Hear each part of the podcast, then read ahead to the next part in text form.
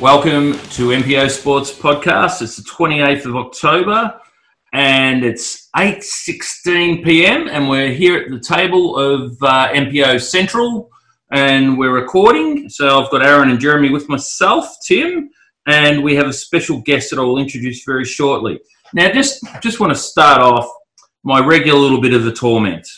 Now, originally, I was going to probably slag off um, Richmond for the Guard of Honour because I hate Guards of Honour. Tell you when it comes to um, banners and you know 50 game milestones and kids going through banners, that sort of stuff. But that's not going to be my rant because I changed um, the angle.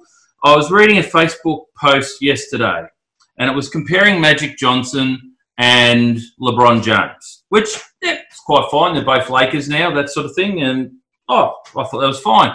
Then I read through the comments. What is it with MJ fans? Seriously, what did he have to do with the discussion? Seriously, what? Every time, it doesn't matter who they're comparing. Some Muppet types in MJ's better. Who cares? He wasn't in the discussion. Let it go, MJ fanboys. All right, that's enough. Anyway, so as I said, I'm um, here with Aaron and Jeremy. How are you going, lads? Yeah, good, Tim. How are you?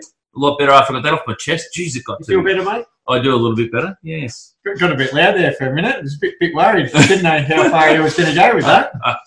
Yeah, exactly. So, before we hit the ball rolling, I'll introduce our special guest. We have Craig from Kick Down the Corridor joining us tonight. How are you, Craig? I'm good, fellas. How are you? Excellent, mate. See, that MJ thing might have stood for Magic Johnson. Nah, nah, it was definitely it was definitely a Bulls supporter. Ah, yeah. They, I- I've noticed that the terminology is usually just Magic, not MJ. So MJ. yeah, uh, I was thinking about it. I was thinking about it last night. All these people on posts comparing Tom Brady better than Bill Belichick on his own. You know, jumping teams. If that guy was LeBron James, they would have hammered him by now. Yeah, That's probably a fair call, actually. He, yeah, he would be. He'd be all over it. certainly would. Anyway, we'll have lots of NFL discussion in our USA Sports. So we'll hit we'll hit it running. Um, and our first topic of discussion is AFL versus NRL Grand Finals.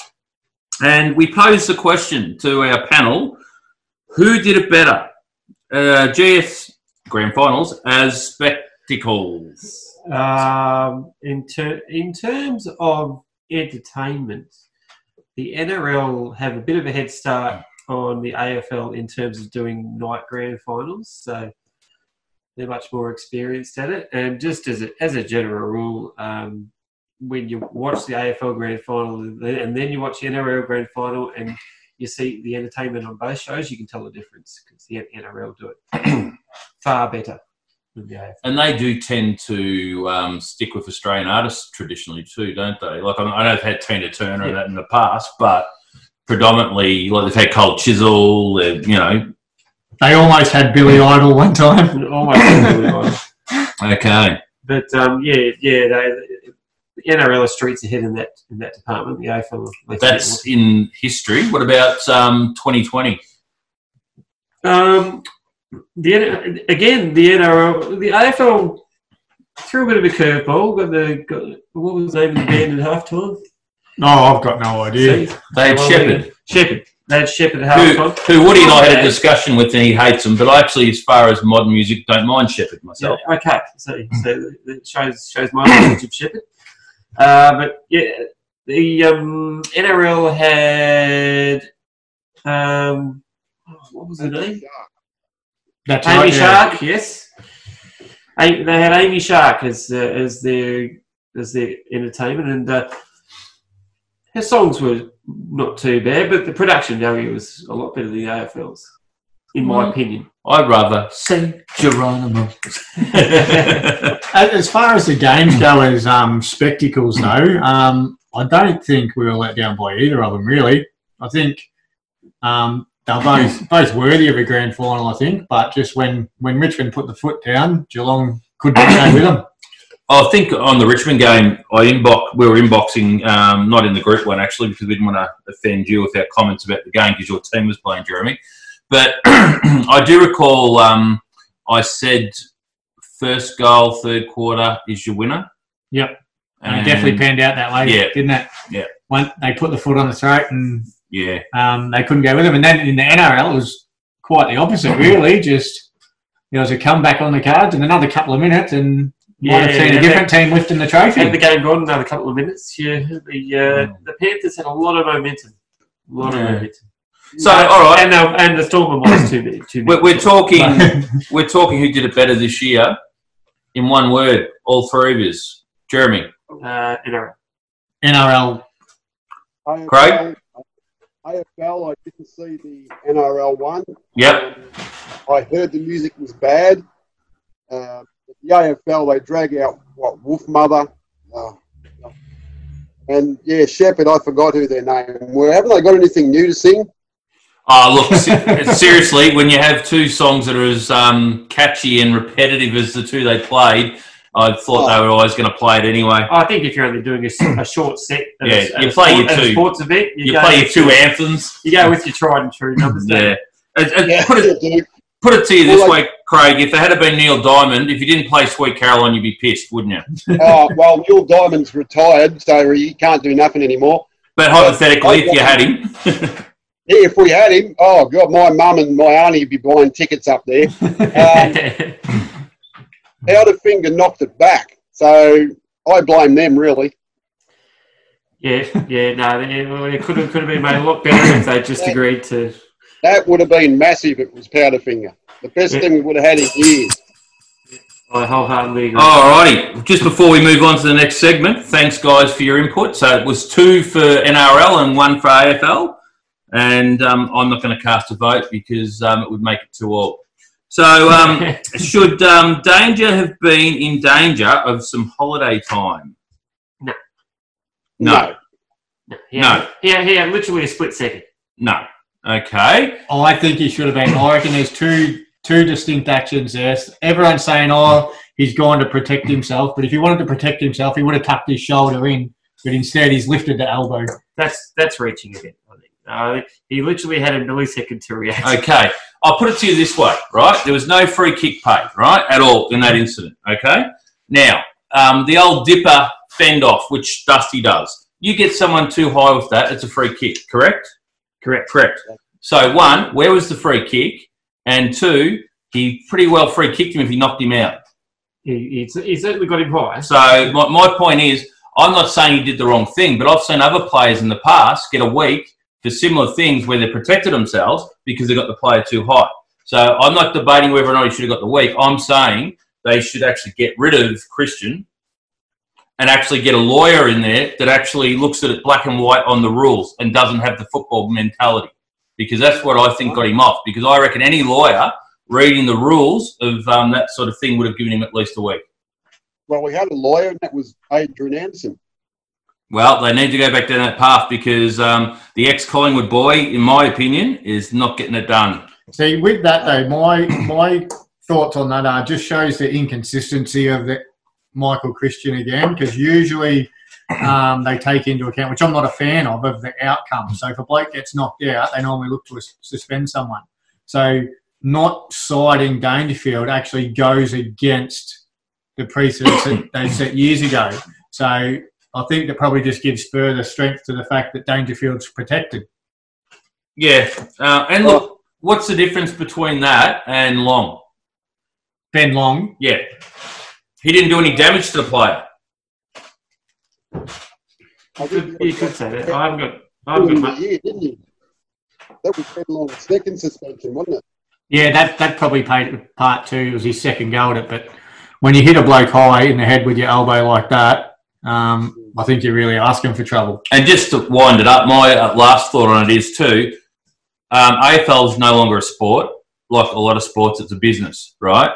Now, if that had been during the season, I just wonder if he might have got a week because he's put a guy, made a guy pretty much on sick leave, you might say, if you look at it as simplistic as that.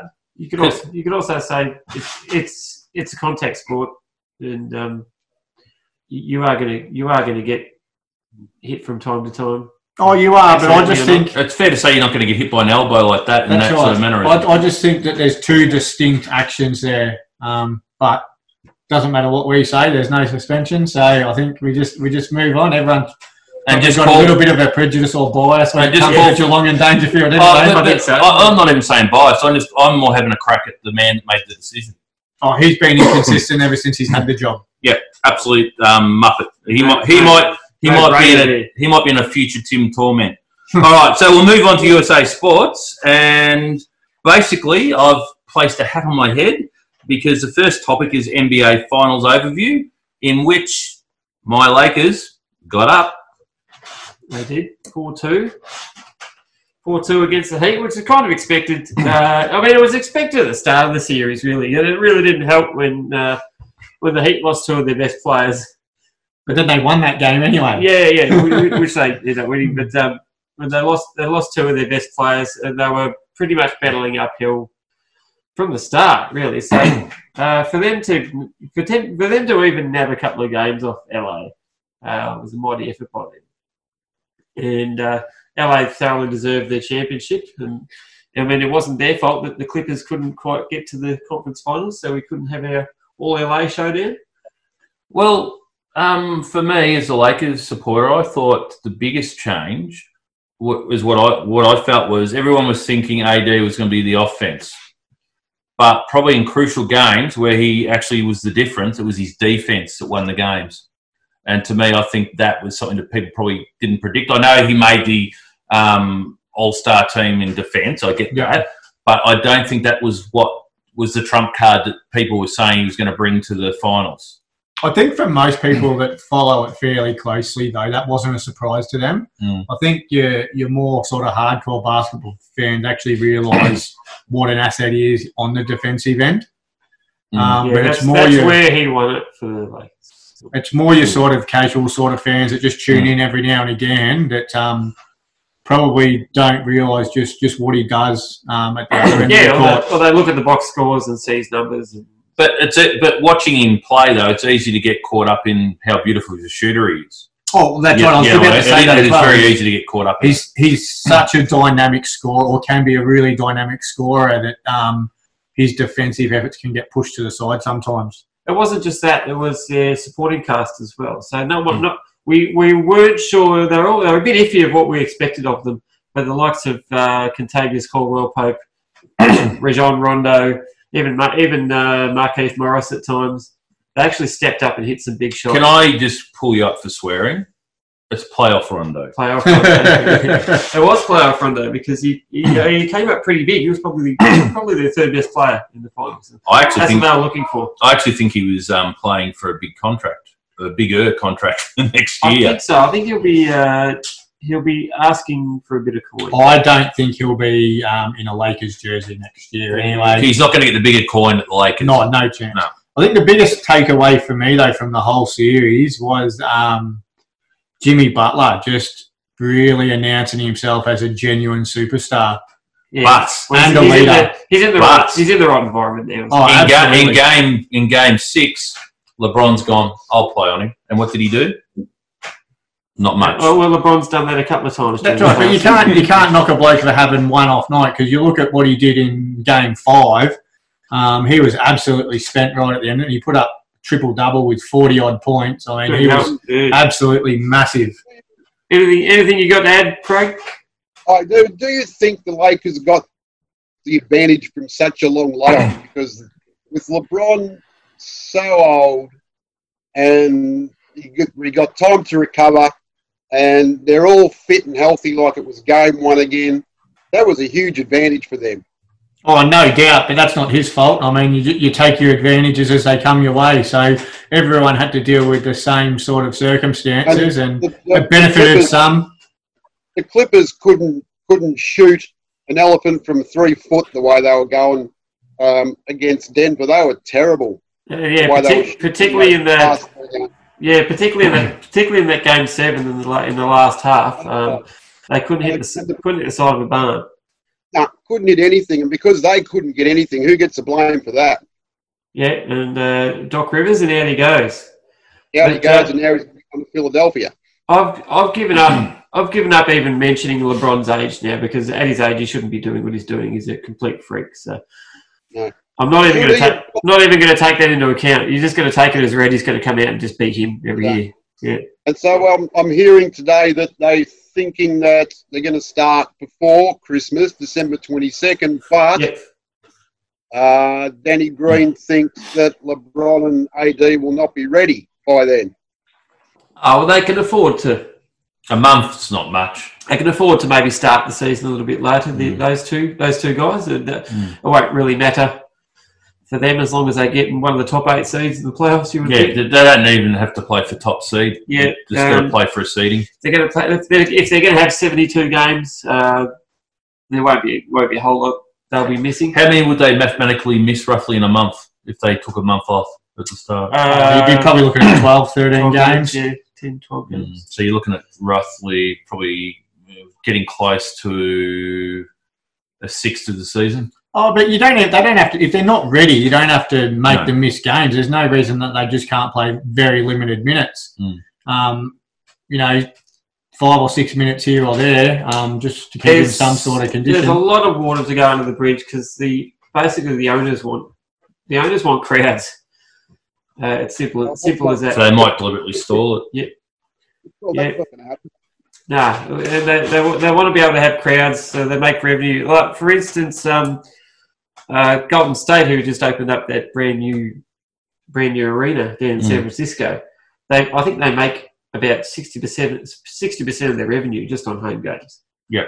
Um, and I think uh, probably about, they probably, I think they make about six, seven million each game. Well, how much would have um, the Lakers had to reimburse um, Jack Nicholson for not being able to sit on um, the on the court Yeah. side seats? You know, Yeah, this is right. So all, all I'm saying is the owners just watch your space because the owners want to want to be able to generate revenue. that's right. And and merch will only do so much. And speaking of merch, um, just for our listeners out there, Tim's just um, taken off his uh, Lakers hat and he slid on a uh, LA Dodgers. So I think he might have something to say to us here as well. Yes. Can I just announce we're now going to discuss the Major League Baseball World Series, which the Dodgers have snatched four two as of today. You're having a, you're having a good month and a half, Tim. Oh, geez, if only the Saints could do something in the AFL. yeah. So anyway, uh, Woody, you're the bit of the major league um, expert on our uh, regular crew here. Um, how'd you see it? I think you made a comment to myself um, in our little chat that the best the best team of the season won anyway.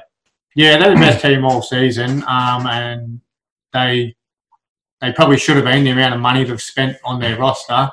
Um, they probably had question marks over their bullpen, but um, they did enough. Clayton Kershaw, um, Uh, Clayton Kershaw, he had a bit of a monkey on his back, didn't he? he did, but he, he did what he needed to do, didn't he? Yep. So um, yeah, I don't think there um, any any doubts on over whether they the money they spent was justified or not because they've got a World Series now, so that's their first one in over thirty years as well. So um, they'll even the money that they spent on Mookie Betts, which was about a trillion dollars or something. Um, they- they've got a world title, so um, money well spent, really. Um, the, So- the Rays were good though. They, The um, are very good. I don't think too many would have expected them to get this far. Oh Um, well, their payroll it was 20, 28.3 million, which is the third lowest in the in the league. Is there an actual cap in the there's major league? no salary cap in, Okay. No, there in the Major League They're- I Baseball. think they're, they're introducing some sort of tax system like the NBA.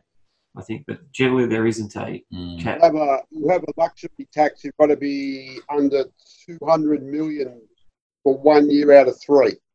Yeah, yeah, there's not not too many restrictions on the money that they can spend. Okay. Okay. Well, that was the World Series.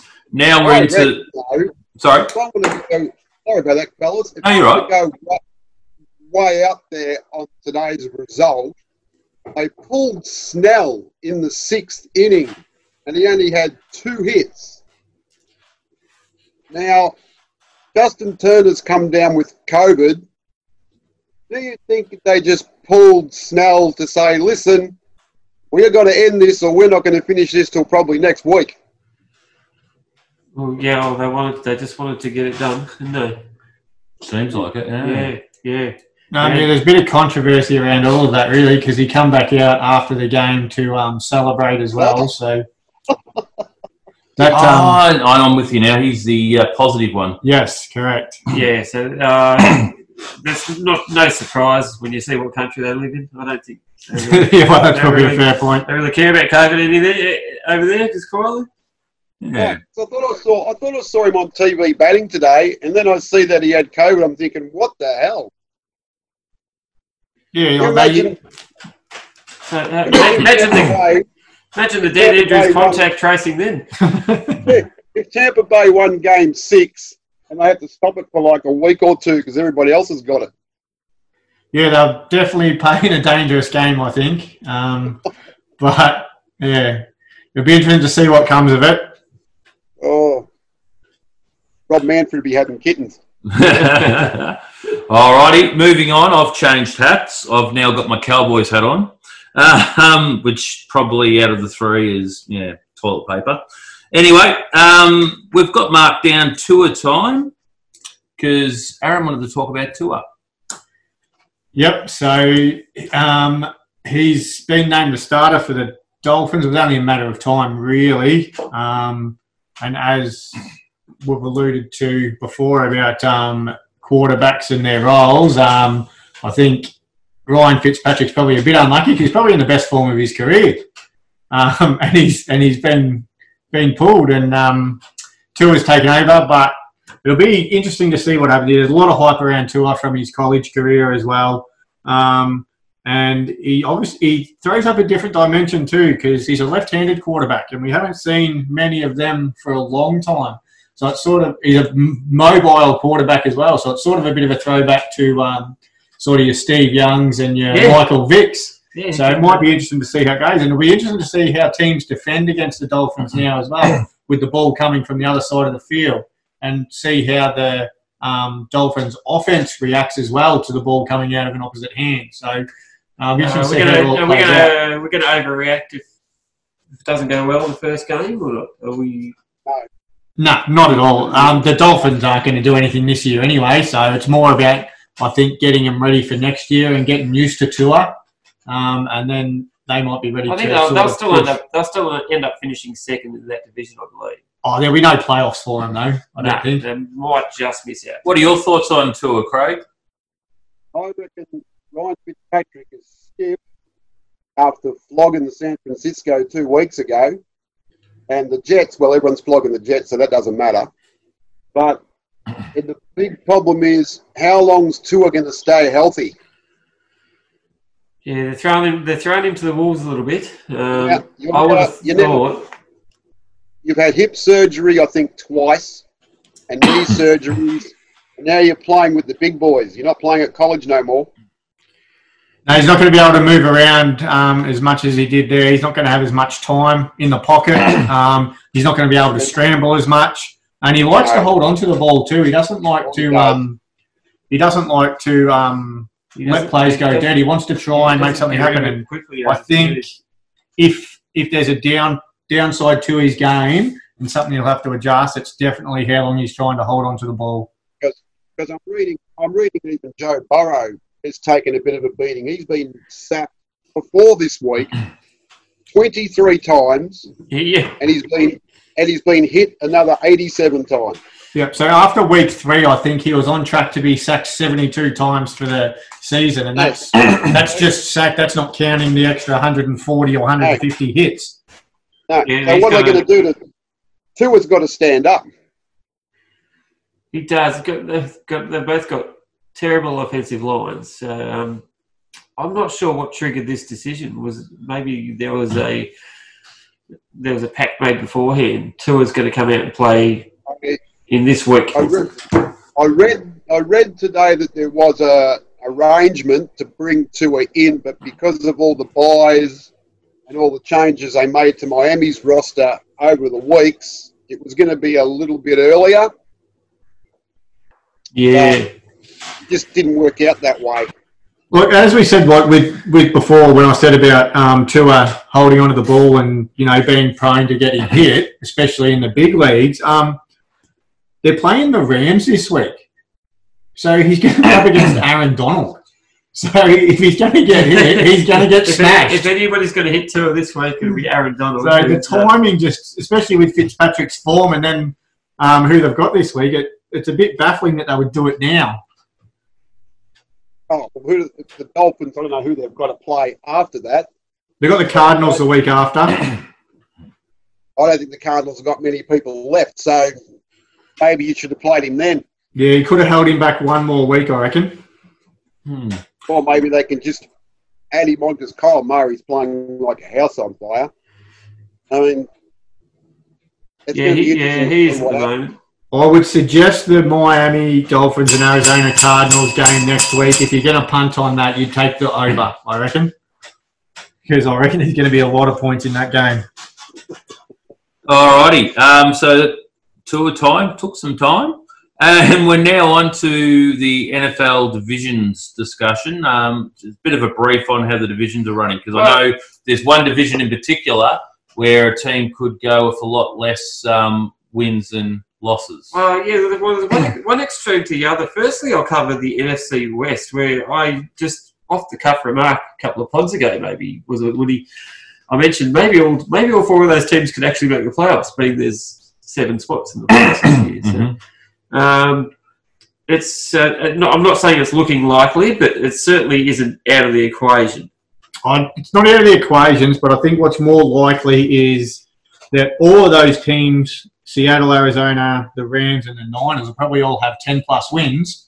And one of them will miss out because the NFC East winner is probably only going to have six wins. So we're going to have one very good team miss out to one very poor team. That's a very good segue up to the uh, to the NFC East. NFC East. Uh, Philadelphia with a record of two, four, and one, one tie. What do you make of the train wreck in the NFC East, Craig? I reckon that I've written up and I've kept the record of the standings and with the wild card rules. So you got 16 games. So you have to take, uh, let's say 17 games. So 16 plus one, and 10th place at the moment is either the Rams or Arizona Yep. or Chicago because they're all the same. So they won't miss out, maybe. the rule says, look, it's a stupid rule. It's like college football rankings. Philadelphia can get in if they win five. Yeah, Let's five, say six, six wins could win a division and make playoffs, which is absolutely ridiculous. six. So you could get as much wins as, say, roughly off the top of your head, Denver, and get in the playoffs. Yeah, that's right. And, and Denver are no good as well. While someone like Drew Brees at the moment, as you go by the standings now, misses out. Yep. I yeah, I, I don't think. Uh, I'm not. Um, I'm out on the Saints. I think. I, I don't think they quite deserve to be there. At the Oh, probably not. But I think I think the point he's trying to make is you're going to have a, a team that is at least half decent Yeah. missing out to a team that's a train wreck. Yeah, yeah. It's that- like having- this is this is what we're lumped with. Yeah, Yep, it's like having what do we got? North Melbourne in there in the finals. Uh, if they decided to break it all up, uh, and someone misses out in like eighth spot.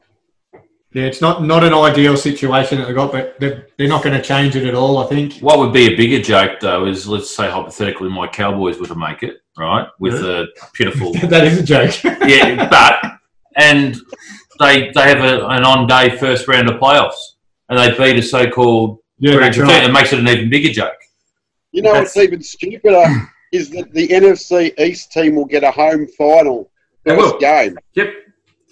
They'll get a host final, and they, and they could win that game, and That's right. You'll who be knows from there. There You'll may not be seeded- crowds though. you'll be seated in the playoffs with six wins. There still may not be crowds though, or very limited anyway. Oh, very limited. Yeah, there, there are actually some teams that have crowds right now. Yeah, I, I have noticed that.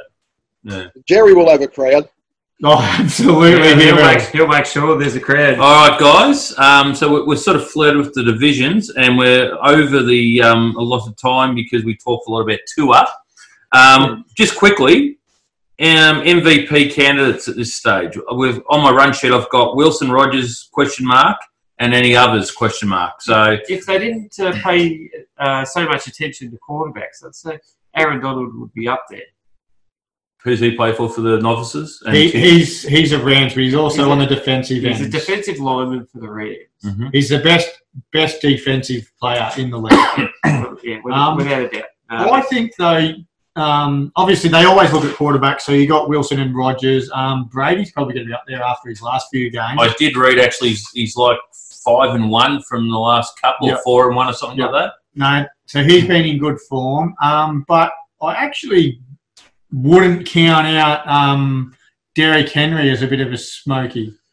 he could, yeah, he could, particularly if uh, Tennessee start to get on a bit of a roll.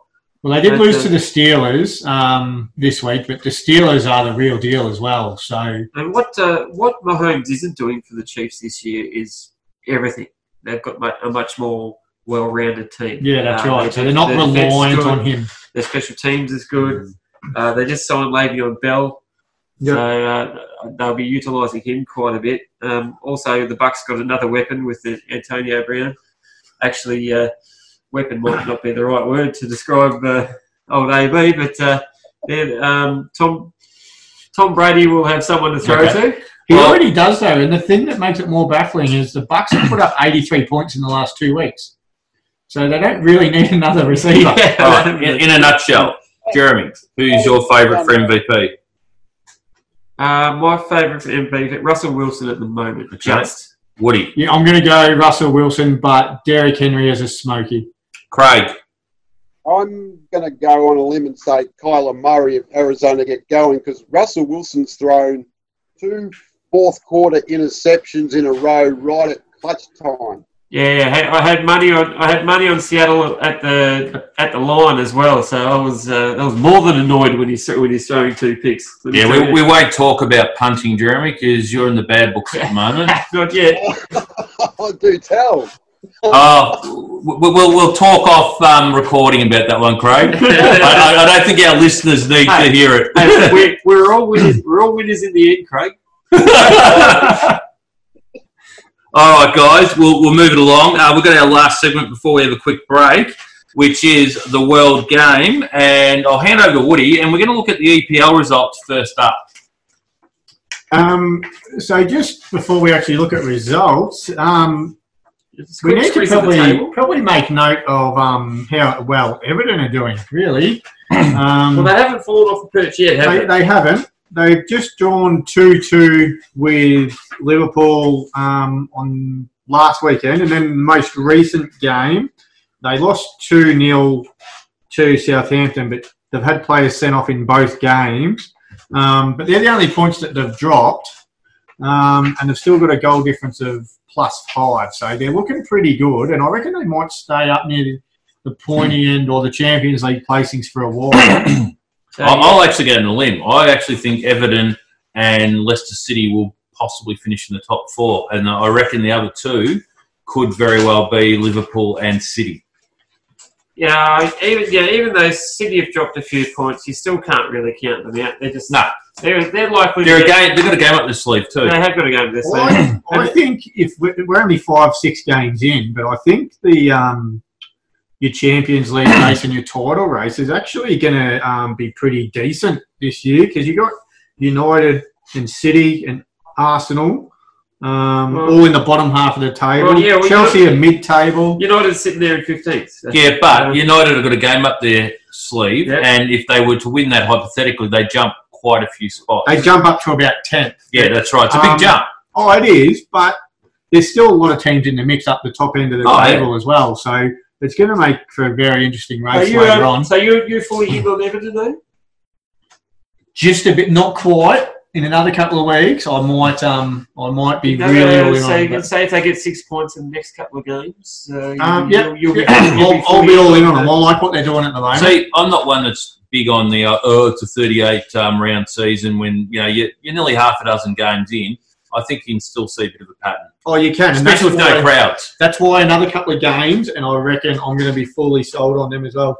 Um, and then if we look at the other end of the table, um, Sheffield United, they were um, the surprise packet last year, and um, Yeah, they're wallowing there. They, with uh, they solitary point. they are not looking very Where's, good at all. where's Wolverhampton on the table? Because they're always a dangerous team to play. So they're, they're mid-table at the moment as well. So But they're always a dangerous team to be playing later in the season when you need points. Well, they're on, they're on 10 points at the moment. Yeah. So. that's not too bad. Ten points from six games. So um, they're going to be thereabouts again, sort of in that top. But uh, right at the moment, the start of the league, you could just about throw a blanket over them. Yeah. Apart from, yeah, the, the, the bottom three, the in the drop zone, as it will, yeah, they're all on the one solitary point. So and to be I honest, want to get cracking. I think if you threw a, if you were sort of looking into your crystal ball at the start of the season, they're probably three of the four or five teams you'd pick to be down there anyway. Oh, possibly, yeah. Mm. And we might make quick mention of um, No, Leeds. A, a couple of Of top Leeds. Oh, right, Leeds, Leeds. Of, um, I'm getting to the Tottenham players in a minute. yeah. Um, but Leeds, they're back in the big time, and um, they're making a very good account of themselves as well. So Oh, they're- I, I kind of predicted they would. I, I hope they would. So they're sitting sixth at the moment.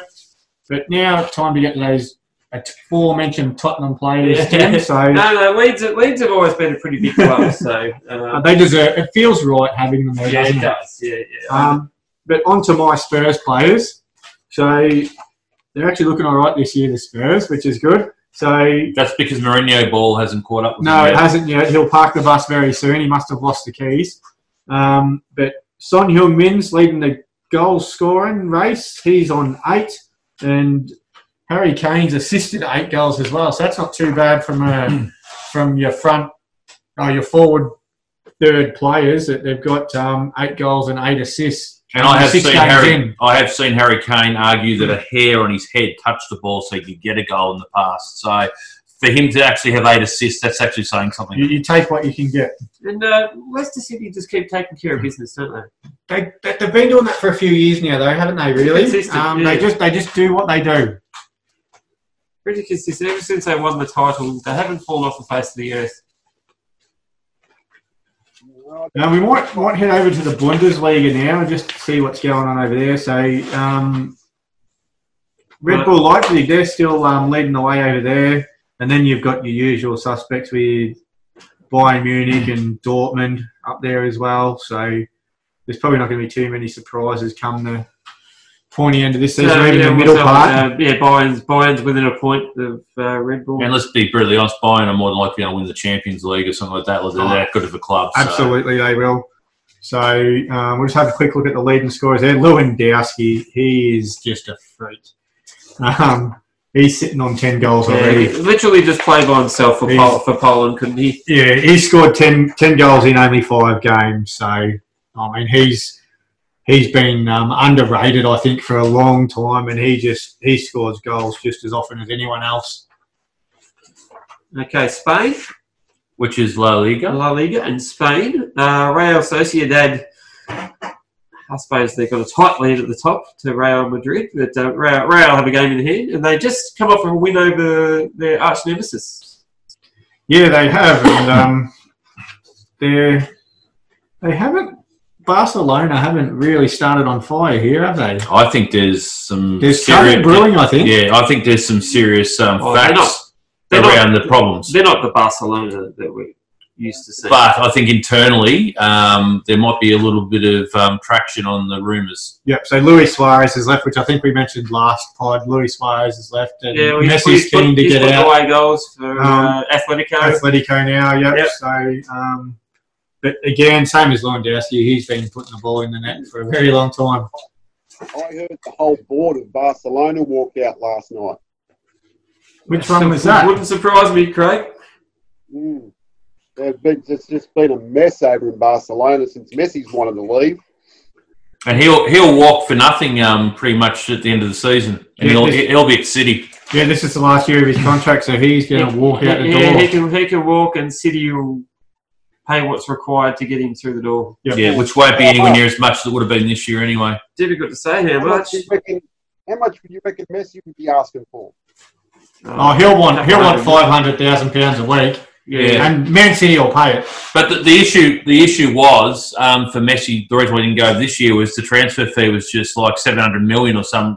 I'm just plucking a figure out. Oh, yet. No, but it was, it was it was phenomenal. I reckon he's probably spoken to City and said, "Look, I'll just, I'll just, I'll go through the motions this year. Yeah, I'll, I'll just even- over when the season's finished. Even though there is trouble, I think Messi is still loyal to Barcelona. He, if he had have wanted to leave, um, I think no one would have stopped him.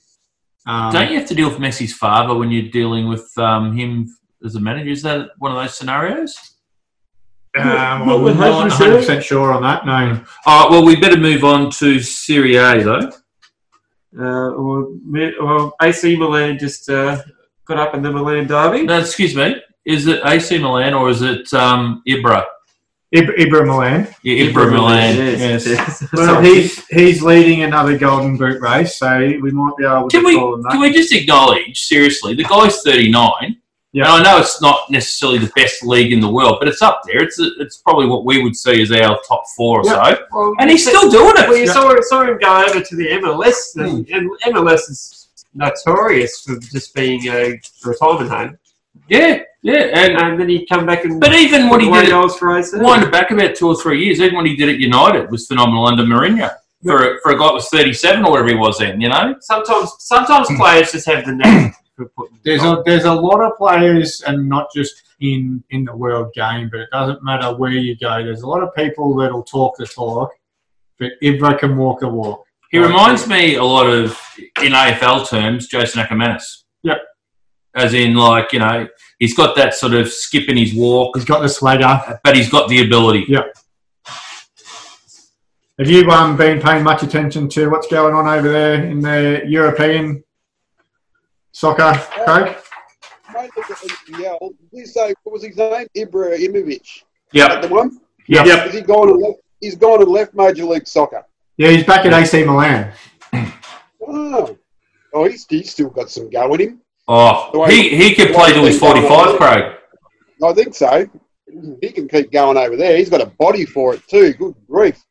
He definitely looks after himself. And I'll, I'll just say, when um, there's crowds, he puts bums on seats. Doesn't matter where he plays, he puts bums on seats.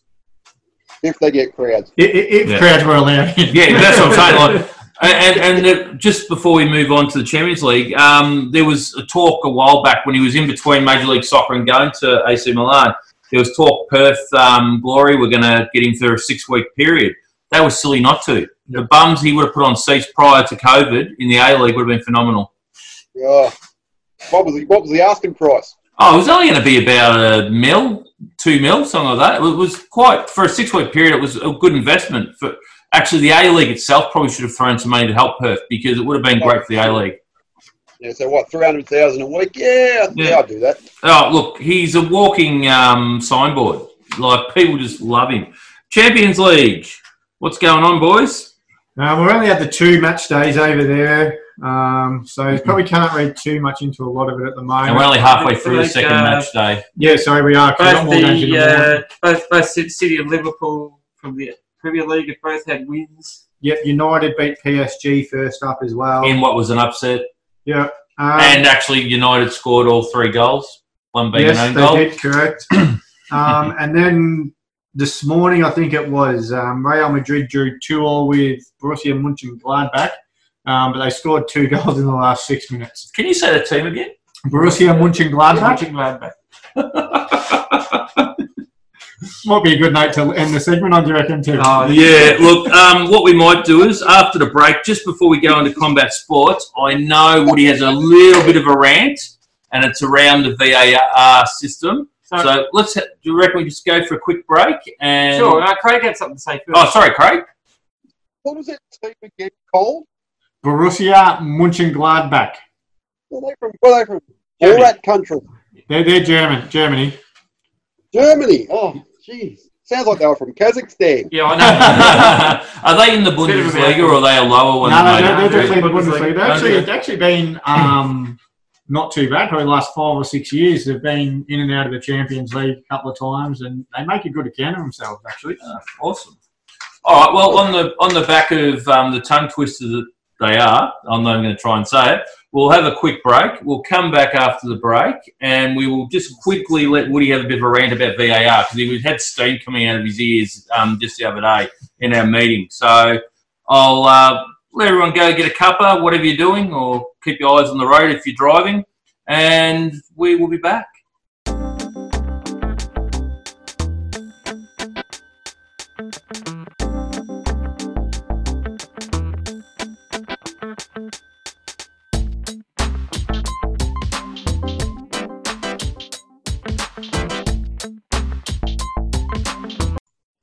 Welcome back from our um, brief break, and I hope everyone enjoyed themselves and took care during our break. Now, as before we left, I did mention that Woody has a little bit to say, which I'll give him one minute to talk about the VAR system and uh, how well it's going. Go ahead, Woody. Well, it's not going well, and that's my point.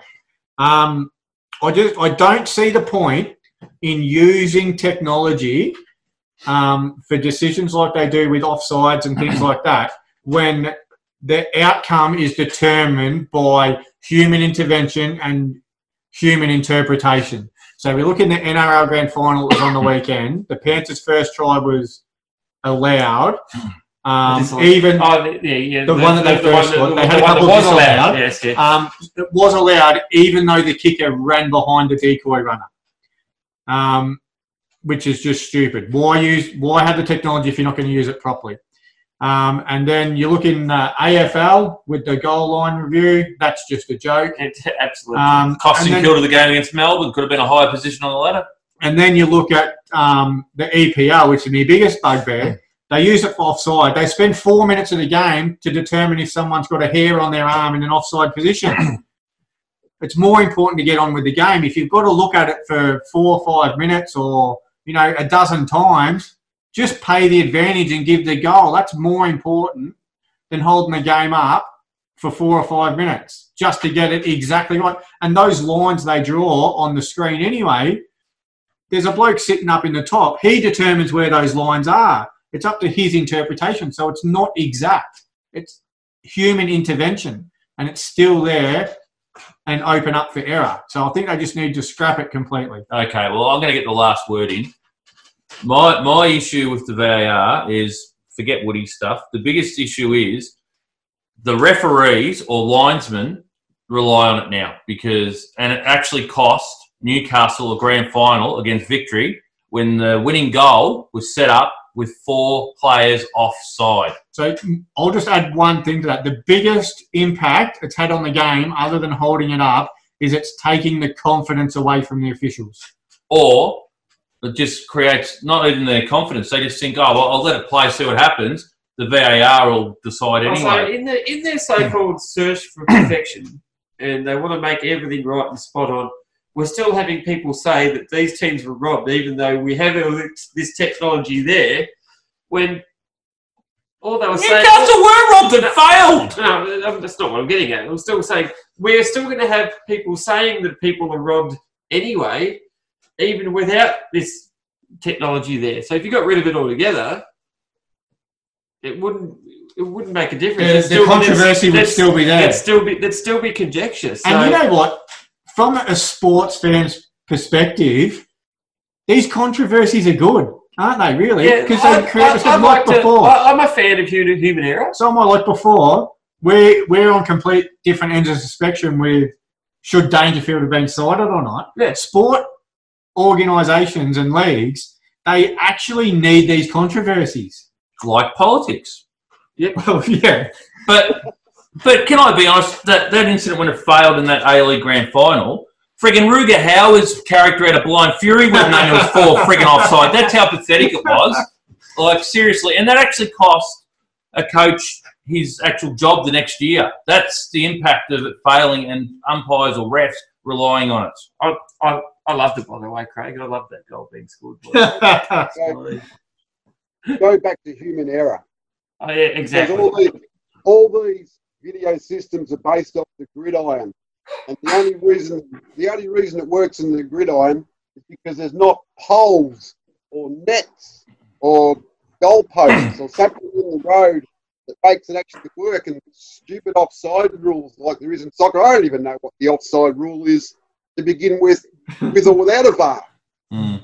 And look, the advantage I think um, NFL has too, they're playing on a grid, hence the name gridiron, which gives Yeah. them a lot, lot, lot easier to measure things and crap like that because there's actual lines. Well, there's a there's a marking on the ground every yard. That's right.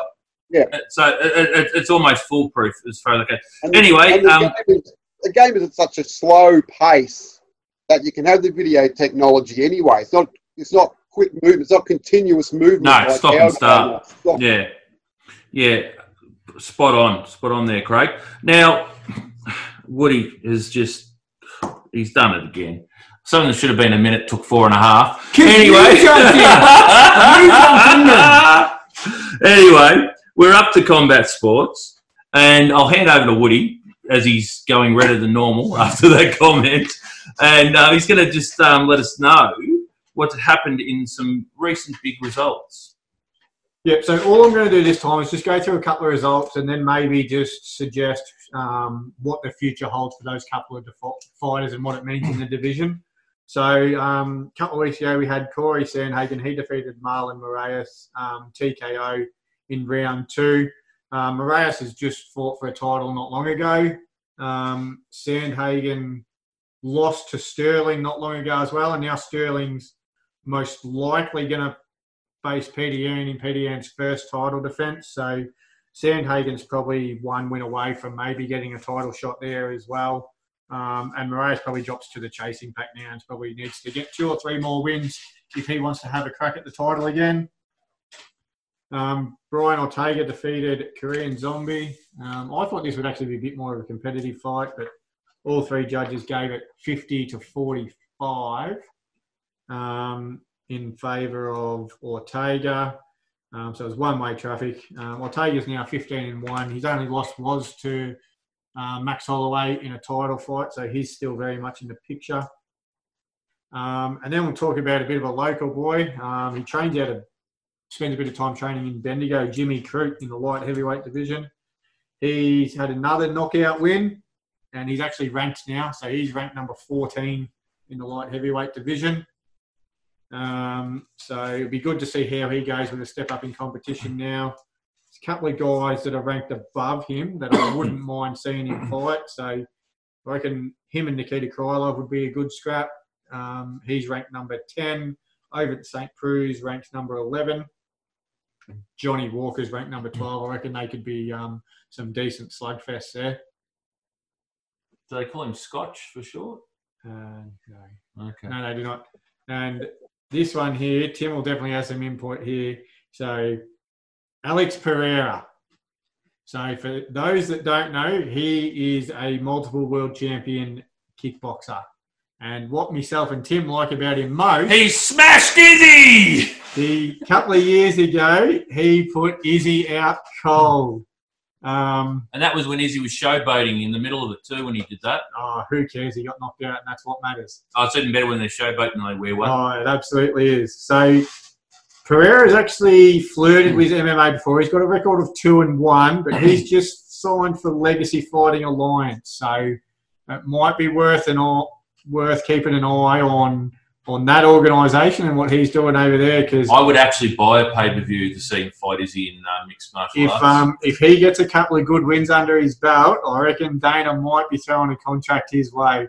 and I reckon Izzy would run like a scared little hare. Well, they fought twice. And one time he got knocked out, and the other one um, Pereira beat him by unanimous decision. So And a unanimous decision in kickboxing is usually pretty unanimous. so hopefully um, Pereira can make a good account of himself, and we might be able to see um, a rematch in the octagon, which would be good. Um, I'll mention one more, and then I'll throw it over to Tim Mhm. for the other one. So Rob Whittaker's just defeated Cannonier. Um, and the listeners to this pod will know that we're pretty big fans of Whittaker over here.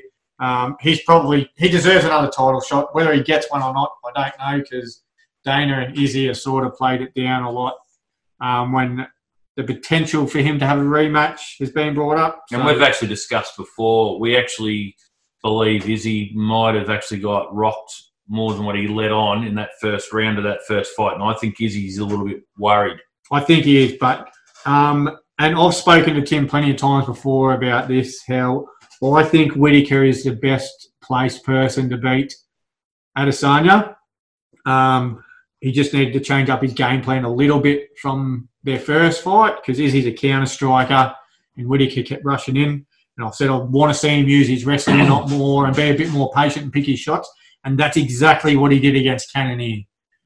He needs he needs to actually use an electric saw, not a hand saw. Pretty much, he used the wrong tool on the day. Yeah, he did. He did. He, he wasn't. He still had some success um, in those exchanges. Well, he's had enough for Izzy to be going. I don't want to. Who's next? Sort of scenario. Yeah. So that's the fight to make, though, for me. Um, and I think if he fights the way he did against Cannonier, um, make for a very. How many hurdles are they going to put in front of him? That's The problem is he's not a trash talker, though. Um, No. And he doesn't have that sort of WWE persona thing, He- which unfortunately is needed now. no. He's probably comparable to Mark Hunt in some ways. He just gets in there and does the job. GSP, Yeah, Rich Mark- Franklin. I, I guess the reason why I said Mark Hunt is it's another Aussie. Yeah, but I'm just talking about guys that just go about their Mm. business. They love fighting. Cowboy Cerrone, Rich Franklin, BJ Penn. And two of those sorts of guys, two of the guys, that one I mentioned and the, the goat you mentioned, GSP. The most you hear out of those two was about the drugs. That's about the only Yeah. thing that they're, they're open about. Other than that, it's you know. Anyway, uh, moving on. Um, our girl Megan, I think it's the twelfth of December. Uh, yeah, 12th of December in America, so 13th our time. Yeah. So we'll talk Aussie time. On the 13th of December, she takes on Nunes. And there's a lot of people on social media saying she's signed a death warrant. I don't necessarily think she has. I think her game's improved quite a bit since um, dropping a fight or two in the UFC because she's on a streak. And she's um, if she can keep the distance with her um, obvious reach and height, and probably strength advantages, um, Nunes might be in for a five round sl- um, slobber knocker. Yep. I Nunes is going to be a massive favourite, and rightly so. but I think New, uh, Nunes Anderson has actually got a few things that might worry her. So her striking's improved a bit. She's always been a bit of a striker, but she's got a couple of submission wins now as well. Um, so she's got the skills and she's got a bit of size about her and a bit of reach as well. But I think the big thing um, for her is her ground game's really improved, and she's not scared to use that. I'll put it to you this way: she lost um, on points to Holm uh, Yep. in one of those losses, right? And she's gotten so much better. That's right. Holm's probably improved a little, has regained some of her form, unlike um, she dropped it for a while. But I reckon if they were to fight tomorrow, I reckon Anderson beats her. Oh, I wouldn't be that confident. I would. She's not without a chance. I honestly reckon Anderson's a smarter fighter now. I oh, really do. absolutely, absolutely, she is. But Nunes is just she's a class above. I know I was talking about. I was talking about if Holm. Oh, and, Holm, yeah, sorry, if yeah, Holm. Holm and Yeah. um, That that would, Megan. I reckon Megan win it. oh, she'd knock her out. Yeah. Yeah, for sure. I thought you were still talking No, about. no, no, no, no. I was Yeah, just no. saying. I'm just trying to say how much she's improved. Yeah, no, I Um, definitely agree. Oh, the other, the other thing, because we're yet again um, winding up the time allotted, Khabib retirement. Um, I believe um, he's retiring because he wants to go 29 and 0. I, I think he's still got plenty left in the tank. I, I also think he's trying to protect his record. I think he may be using the honour of dad and all that sort of stuff as a little bit of a gloss over why he's he's retiring. What are your thoughts, Woody? Um, yeah, I think the emotions with his father passing are still a bit raw. So, um, like, obviously, he's very close with his father, and you know, he said he'd fight for him, all that sort of stuff. Um, I reckon we give it 12 months, and he'll be itching to get back in. Um, and that's actually a segue into my next point that I've Yep. got. So that leaves the lightweight title vacant. Um, and there's there's really not a standout there of guys that should fight for the title. Um, they'll probably book Poirier and McGregor. That would be my guess. Because Dana would love nothing more than give McGregor a title shot. and McGregor will sell tickets. That's right. So I think that's what will happen. But what I'd love to see happen would be like an eight-man tournament style thing, like Bellator do. So um, you have your four matchups in the first round, Mhm. and then the the winner goes through, and um, they progress to the next round, which is obviously a few months later. Mhm. And then a few months later, you have have your final, which is for the title. But the pro- the problem they'll have with that, and maybe more than a few months later, depending on the carnage in individual Well, that's the problem, but I'm talking in an ideal world. Mm, mm. Um, and I'll just throw out some fighters that I think I'd like to Yep. see in that. So Gaethje's obviously going to be in there. Tony Ferguson, Dustin Poirier, Dan Hooker's a top five guy as well. Um, Charles Oliveira, he's on about an eight or nine fight win streak. Michael Chandler's just come over from Bellator, and um, he's going to be very, very good. He's going to do a lot of damage in this division. Conor McGregor will be in there. And then I'd, I'd ask the question of Paul Felder, even though he's sort of semi-retired and mostly in the commentary box. Um, I'd ask the question of him, and if he doesn't want to do it, um, I'd probably be looking at Kevin Lee as the eighth, eighth Okay. man. I want to, I want to see the old WWF style eight man tournament like King of the Ring. Just come you. Yeah, talking to Battle Royale, are we? No, we're just going to put the. You know, remember they used to have the eight men in King of the Ring, and they used to just fight, and then one gets knocked out, and they Yeah. keep fighting till the end for the last two. we uh, I, think, all in one. I think I've seen that movie. I think I've seen that movie before. I'm pretty sure it had Jean Claude Van Damme in it. Yeah, yeah. What they could do before we move on to the next segment, they could do it like the Survivor Series and and put them into two teams of four. The elimin- I want the elimination chamber. It works with the cage. oh, all righty, we'll move on to the next segment, which we haven't done for a little while, which is a bit of sports entertainment. I just wanted to um, just a couple of, just a minute even, just to acknowledge someone that I- I've said in the past in sports entertainment that I think is probably, I reckon he should be in the GOAT discussion but when he retires. Like he's he's done a lot. Is um, I'm an avid AEW follower and I've subscribed and watch it each week. And two weeks ago, they had a 30th um, celebration for Christopher Keith Irvine, also known as Chris Jericho. And um, yeah, it's look, he's moved from WWE, which was probably a safety net for him with money and etc. like that. Moved from WCW to WWE. Yeah, that's right. Always, you know, moved to progress. Started off in the Indies, went to um, ECW, then on to WCW, and then on to WWE. And not not necessarily WWE is definitely last, but there's a bit of an order in the others. I'm not sure if I got that right. But um, look, he was um, the son of an ex New York Ranger ice hockey player, which is Ted Irvine. And um, yeah, he's Canadian. He um, learned off the Harts, great pedigree, and the guy is very talented in other areas. And to be honest, I understand why he went to AEW. He's a creative sort of person. He is. He's a bit, he- a bit of an all-rounder, isn't Yeah. he? Yeah. So I just wanted to acknowledge that. That's all we have to do. Just acknowledge his 30 years. And that leads us into I'm sure he'll appreciate that when he listens. Uh, no, look, it's just for anyone that likes sports entertainment, and anyone that knows sports entertainment knows the guy is something special. So, uh, on a, on a more serious note, our regular segment, uh, Mount Rushmore, and the, subject this time round is dual sports stars that have played in mul- obviously dual sports, could be two, three sports, but they have to be elite at both. They couldn't have, you know, like Michael Jordan and played NBA and hey, I'm it, I'm a bit, I'll go play baseball and fail. They've had to have been good in both. All right, So- exactly. So, do we want to um, go with Jez first and Yeah. let us know what you, you've come up with, Jeremy, and hopefully you don't take the whole segment. Okay, all right, all right, all right. Uh, So um, I think a, I think a pretty obvious one is Bo, is Bo Jackson, isn't it? I think we're all going to I the think probably unanimous. unanimous uh, Yeah, Bo not Jackson. necessarily. But, so, is he your George Washington? Yeah, oh, yes. Did we name our George he Washington Yeah, he would be my George Washington, that's for sure.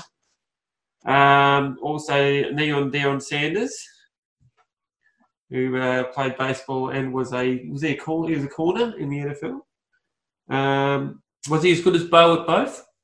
No, uh, no, I don't. I don't think he was as talented. He was probably more accomplished playing NFL than what Bo was, only because of the length of time that he played. Bo Bo only had a really He had about a three-year period. yeah, only had a real short. But he was all star in both. But Yeah. yeah, but just yeah, just with the eye test, Bo was uh, just one of the more freakish athletes we've ever seen. And, and in fairness, just before you go on, I think um, if Bo hadn't have had that injury, would be there'd be no MJ being the No biggest MJ. sports. Yeah. Anyway, Um, another another American football player, you may not know this, um, Jim Brown, Woody? No, he definitely wasn't on my radar. did he go into movies? Jim Brown, no, that, that was OJ Simpson. No, no, no. no there, was, there was there, there was there was a there seriously was someone with a similar name that was an ex footballer that went into movies. Yeah. oh, look, we could be wrong. Anyway, We sorry. We may have to look that up. But, uh, but uh, yeah, Jim Brown, uh, not only was he one of the greatest uh, NFL running backs of all time, he was all, he's also in the Hall of Fame for lacrosse Okay. as well. And that's you can't say that's not elite. If he's in the Hall If of he's Fame in the Hall of Fame, you can't get much more of elite than that. for lacrosse, I, I suspect you would have picked him if he was in the Hall of Fame of chess players. But Yeah, anyway, And this, this other one, it's a bit of, a bit of left field because this bloke was born in 1887. was he on the first fleet or something? No, he was a sailor. Jim uh, Jim Thorpe. He uh, he made bo- he made both the college and the Pro Football Hall of Fames, and he also was a gold medalist in the pentathlon and decathlon at the 1912 Stockholm Olympics. That, that qualifies, I'd say. anyway. I got all the criteria, didn't I? Oh, yeah, right. He, How many, more, he how, has ticked all the boxes. how many more you got to go? So I'll, I'll go over. to- Did you name all four? That's four. Yeah. Okay. So I'll go to mine now. Now I was going to say Brad Thorn as mine as a rugby union and rugby league, but these guys sort of counted me and said they're too similar a sport. And so you can transfer from one to the So other I'll, pretty um, easily. I'll I'll go down a different path. So I had Bo Jackson as well as my George Washington. I had Deion Sanders as well. So he's a two-time Super Bowl champion, eight-time Pro Bowler, and he's also the only guy to ever play in a Super Bowl and a World Series. So he won two Super Bowls, but he didn't win the World Series, but he played in Played it. in the so World Series. Yep. um, they're pretty good achievements anyway. Um, Elise Perry makes my list. Um, Yeah, well, she's actually phenomenal. Both the she's she probably one of the just about the best female cricket player in the world right now. Probably the best um, medium pace quick bowler anyway. Yep. So and And can bat a bit. she's an all rounder, so she can take wickets, she can make runs, she does it all um, on the cricket field. But she's also played and scored in a um, soccer World Cup for Australia. Mhm. Um, so she definitely ticks those boxes. And soccer would have been sad to see her go too. They were. There was a massive fight between um, Football Australia and Cricket Australia over who was going to get her signature, and she decided to side with cricket. And I think if you look at her career, she's probably made the right decision. Yep, she has. Um, and my last one, um, I'm going to go with Carl Lewis. So, um, four-time gold medalist in Olympic long jump, and um, 100 metre sprint. quite a few gold medals in um, the 100 metres, the relays, and the 200 at both Olympics and World And I think he had the most individual um, gold medals before Phelps started swimming. Yeah, so he's two, got about um, 10, 10 or 11 Olympic golds all up, um, and quite a lot of World Championship golds as well. That's me done. Okay, I'll, I'll let mine loose and then we'll um, hear from Craig and see what he's come up with during the break. Um, yeah, look, I'm a sheep. I went with Bo Jackson as probably the George Washington. Um, I won't even bang on about how good he was. There's a great special, though, on um, ESPN. I think it's 30, 30 for 30. 30 for 30. Well worth watching about Bo Jackson. And yes, Elise Alexandra Perry. I actually had her as well. Um, probably the best female dual athlete I've ever seen. Then we go over. Um, here's mine that's very different. Now, this, this chap played, he's actually passed away, I must say. Um, passed away in 2016 at the age of 68. Um, he played quite a few tests. He played 34 tests, 17 one day internationals. He gave away his um, VFL football career, which was over the span of six seasons, where he played 85 games. Played in the ruck for Melbourne, and that is Max Walker. Big Maxi. And he pretty much Melbourne were were extremely um, disheartened when he made the decision. And can I also point out that his Test career ended due to an Achilles injury. And what, what he gave back to um, both sports, in fact, um, I think when Channel 9 had the football, he um, was involved. I think that's a Amazing. fair nomination, actually. Yeah, bit of an- yeah, very And much then an my final one, and this guy wasn't just two sports, this guy excelled at three sports. He was a ping pong champion, he played American football, or NFL. Well, it wasn't NFL, but it was high quality college football. And he was a brilliant long distance runner. He just kept running and he'd come back with a beard. And that's Forrest Gump. so now I'll hand over to Craig. What do you got for us, Craig? I have had Bo Jackson as well. So I'm following everybody else. Yep. I'm cheating. I'm cheating a little bit and having a look at this right now. One name that we've probably sort of forgotten about that I just went, oh yeah, Darren Bennett. Yeah, no, good call. I'm happy with that. Yeah, Yes. very good. Uh, And I think he came up on social media. Yeah. Yep, used to play for Melbourne and played football for San Diego, Minnesota.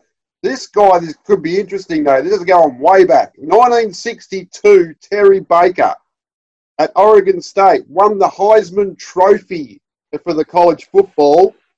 Then in 1963, he played in the NCAA Men's Division One basketball tournament in the team that made the final. Yeah, no, fair call. That's fair not call. bad He's, at all. he's ticked those boxes. Yep. Uh, I suppose there's a lot of other people too that have played football, and we were talking about Brock Lesnar before. Maybe I don't know how good he was at football, but maybe because we take the wrestling side out of it, maybe football, UFC. I don't know. I don't even know how the UFC is well. Whether Yeah, you count that's that, fair. That's fair. Yep. So he's a high level college uh, wrestler. He made a couple of practice squads in the NFL. Probably the only thing, Craig, that I would say um, I would hold against his wrestling capabilities is he got into a disagreement with um, Kurt Angle, and there's a big difference between um, high quality college wrestling and Olympic wrestling. That's all I'll say. oh, it's even got the Rock in here in this list as, as counted as dual sport. So they're counting pro wrestling as a dual sport. Well, You can't you can't be a pro wrestler without a very high level of athletic Yeah, yeah, ability. yeah, you have to be able to exert yourself. but also too, there's a movie he made for Disney when he's a quarterback in the professional NFL. here we go. oh, please. Um, honorable, honorable mention. Just Jarryd Haynes get one of them? Um, Failed not for me. Not for me. Right. All right, well, there you go. There's a bit of um, Mount Rushmore again. Now we're up to the good old straight down the guts when um, the boys answer questions that have been thrown at us by listeners. So we'll look for your input here too, Craig. Okay. All right, so the first question comes from David Robinson on Facebook. Why were both grand finals played in two halves? Did and I don't think it's the logical uh, football is two halves. I think he means the momentum. Um, did the coaches make such good adjustments at half time to warrant the totally different directions that the grand finals took? Jeremy.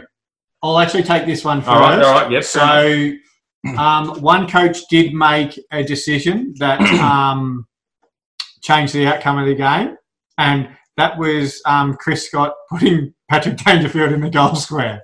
That definitely put the the favour towards Richmond. I think he made another decision that was probably even more anyway. But I think um, I'll talk about the NRL one as well. Um, I don't think that was really a game of two halves as such. If you just take the score out of it and you watch it just on the level of play, I actually think the Panthers were probably the better side all game. Um, and they just started putting points on the board in the second half. And uh, I'd like to welcome our guest Gus Gould to the NPO podcast. um, That's quite insulting. Uh, no, it is. It is actually. Yeah. Uh, what What Woody said. Um, uh, although, yeah, you could have. You, you, if it was that simplistic to say put Dangerfield in the middle and we would have won. Um, I think we've clutched at the straws a little bit there. I definitely played a part. Yeah. Well, yeah, it may. but he actually did get put in the middle at some point during the third. Uh, I think it was during the last quarter, actually, or, or or the end of the third when the game was still close, and it didn't actually make a lick. He didn't do much in that second They, half. they still ended up getting five goals ahead. Yeah. So I yeah, think you the- could argue that, but I'd uh, argue the just before we go to Craig's opinion on that one, I'd argue leaving um, a one-armed player on the ground for the length of time they did Yeah. is probably more costly than Dangerfield in the goal square. But that's, That's just my yeah, opinion. they're in a rock and a hard place here. Yeah. Um, when you've got a fully fit guy on the bench, I know the guy's as great as he is, but he's anyone with one arm's not as great as what Yeah, they no, have it wasn't. be. It wasn't well. I think they took the view that well, he's got the rest of his career to get over it, and he can just go out. And meanwhile, um, Null. Yeah, anyway, waste of I don't think that was the sole reason we lost either.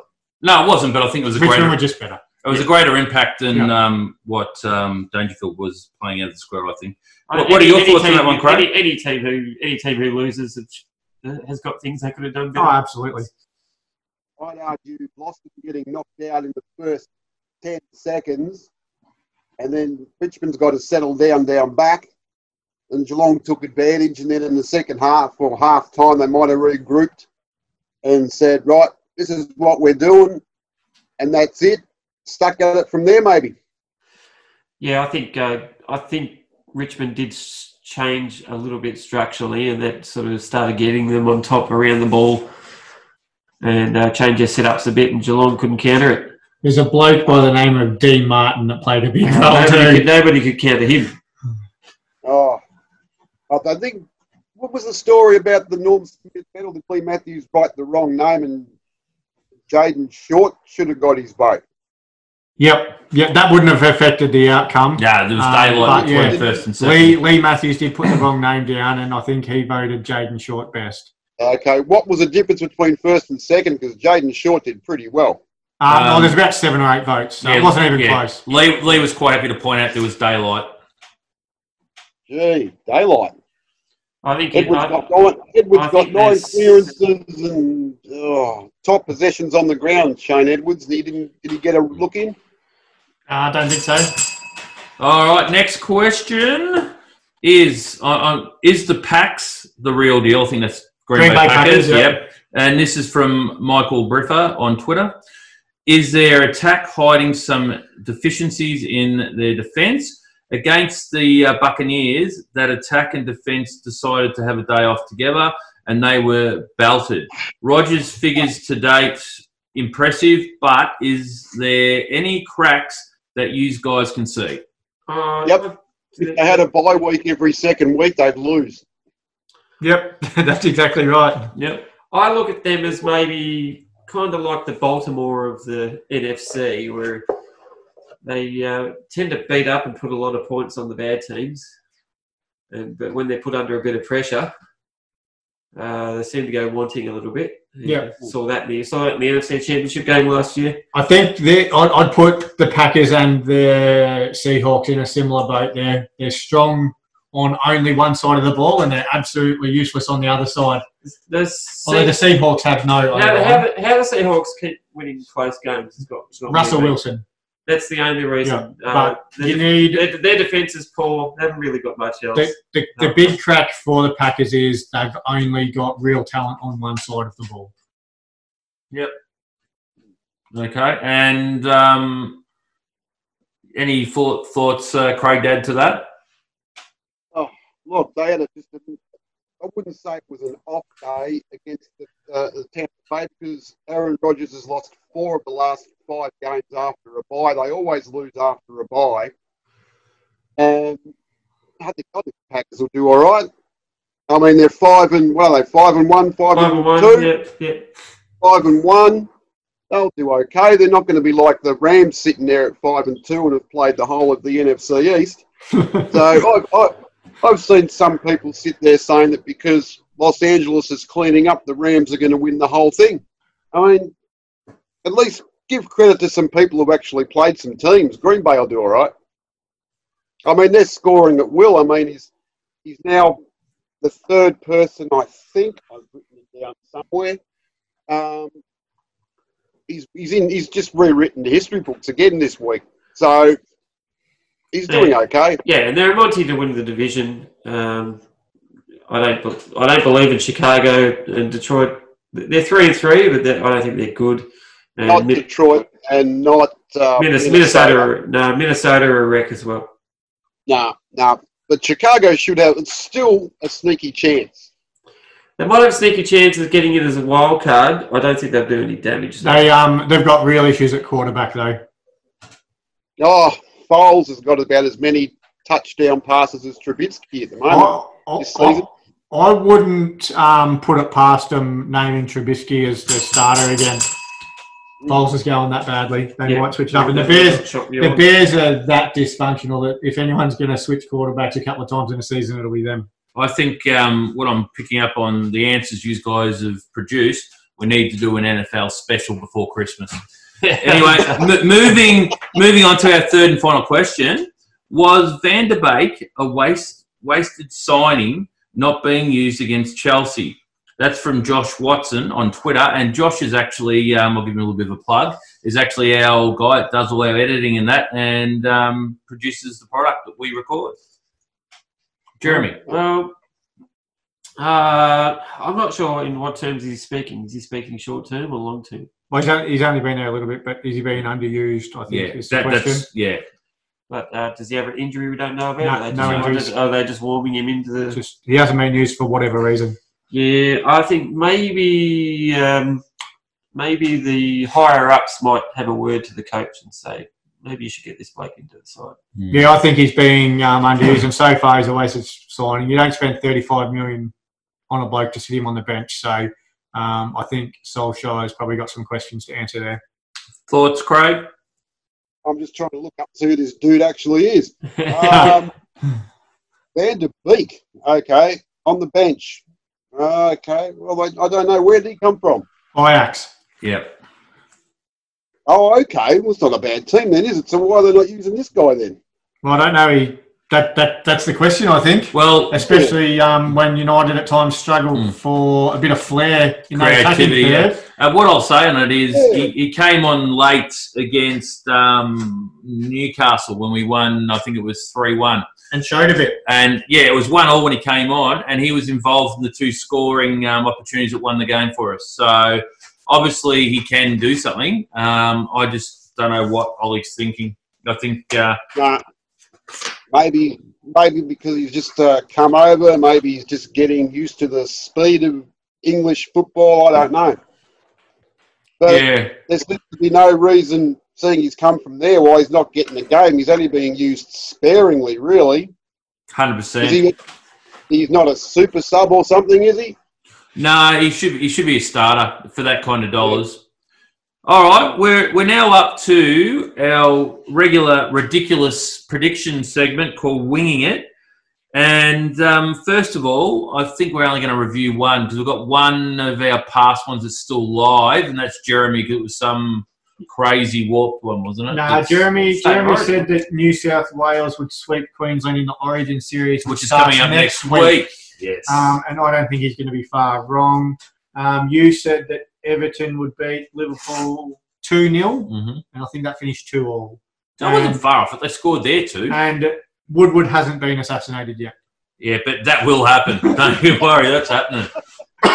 Manchester United have actually employed guards out the front of his house.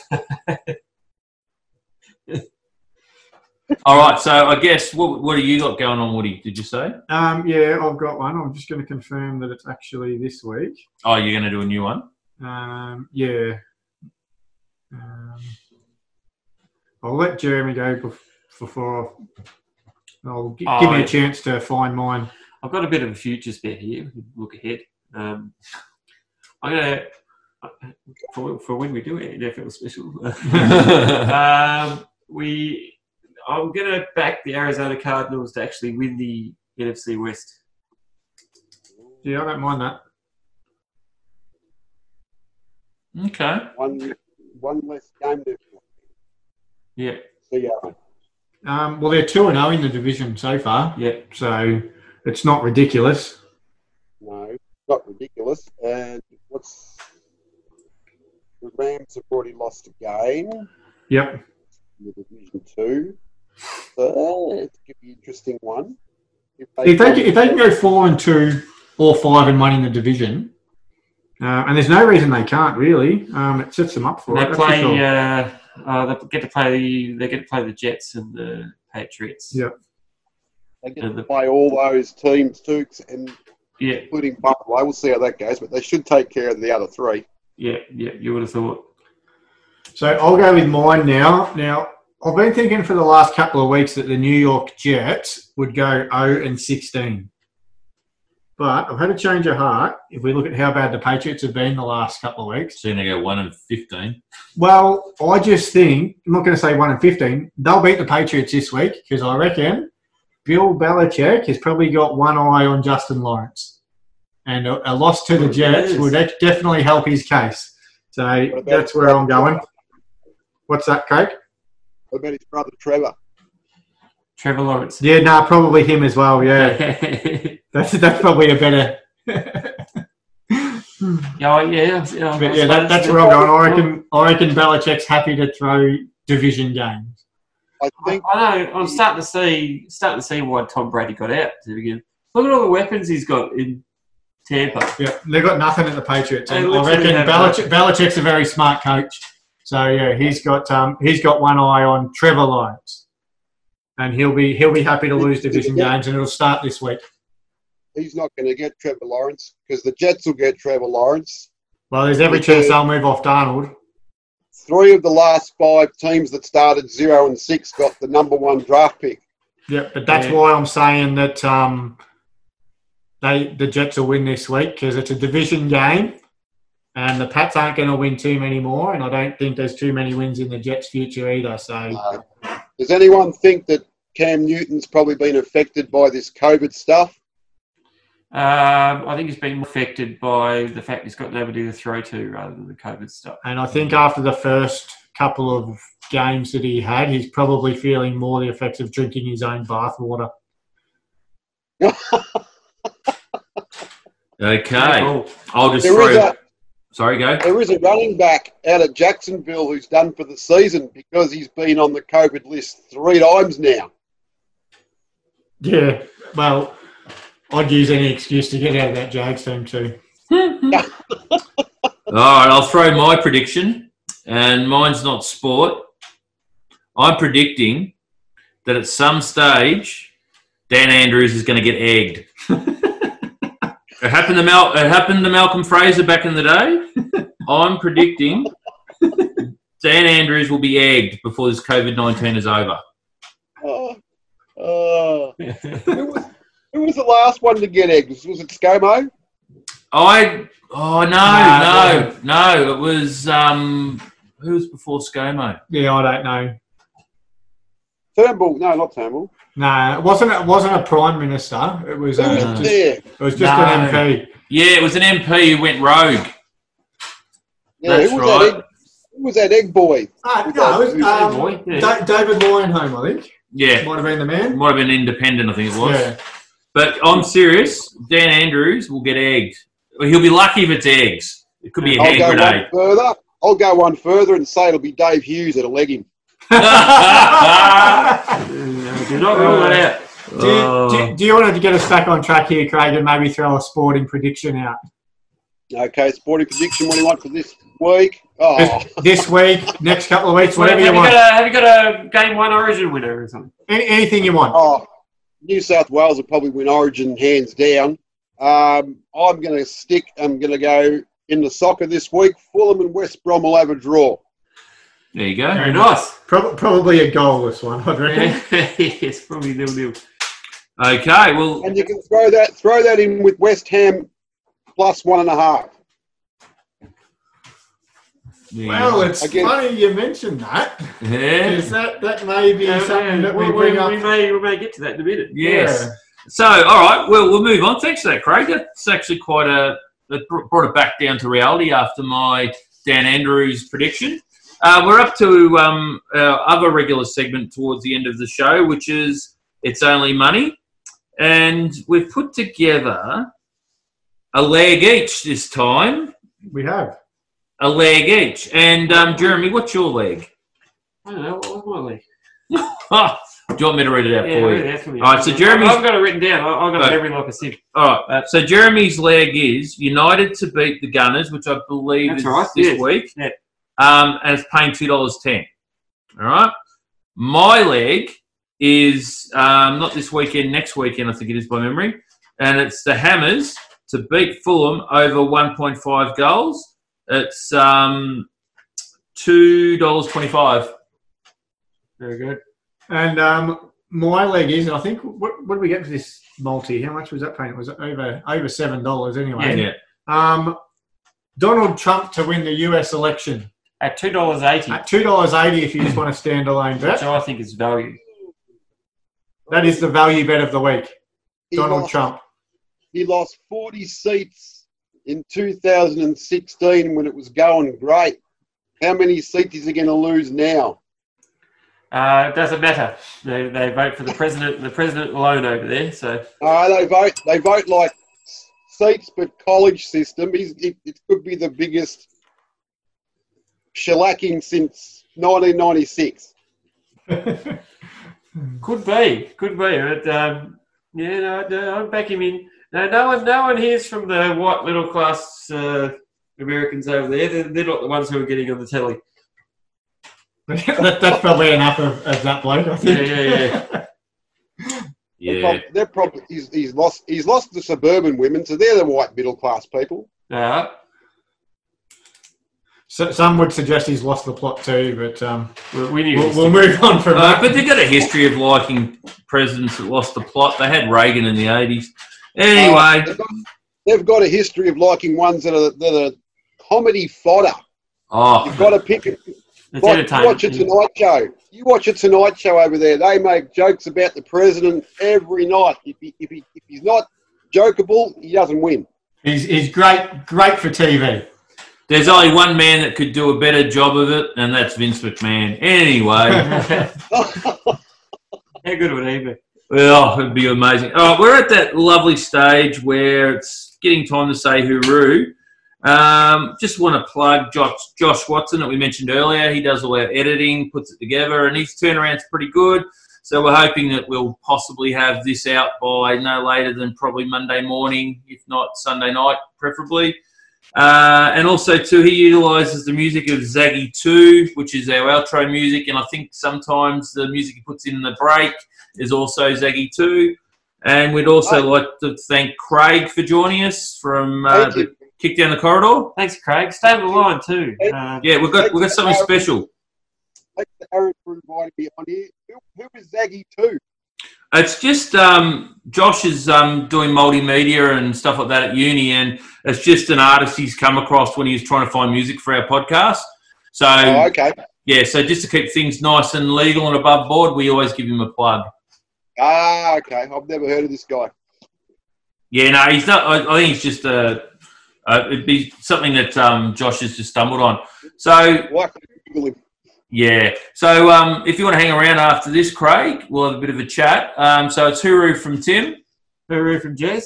And from Aaron as well. And give yourself and um, let a bit of a plug and let guys know where they can find you on Facebook and Twitter, Craig. Uh, okay, you can find me on the page Kick Down the Corridor on Facebook. We've got uh, we're five short of 300 people all of a sudden. That's just we're going at about 60 a month getting on the page lately, and it's been seven years in the making. That thing uh, at Kick Corridor at Kick Corridor on Twitter. Um and I think that's about it. 'cause we tried Instagram and it really doesn't work. Uh, I'm not good. I'm not good looking enough for Instagram. Uh, so I think I'll leave that to the to the Bec Judds and her free Melbourne t-shirts. I think. Yeah, I was going. I was going to say. I think the bikinis go better on um, Instagram. Yeah, they do. They do. Anyway, thanks for joining us, Craig. And, uh, Yeah, no, thanks. Thanks for the invite. No worries, and stay, uh, uh, hang around uh, after the end of this pod for something a little bit special. Okay. No worries. All right, guys. Until next time, it's Huru from everyone.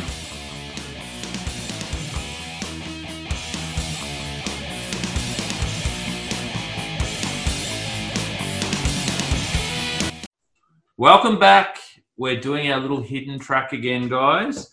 And it's when I put the boys to task at trying to guess the lines for week eight of the NFL. So the first game, we've got the Falcons at the Panthers. Falcons at the Panthers. Um, Panthers put in a pretty good showing against the Saints. By the way, Teddy hasn't been going too bad. I'm going to say uh, Panthers about four and a half. Um, I was going to go Panthers two, minus two and a half.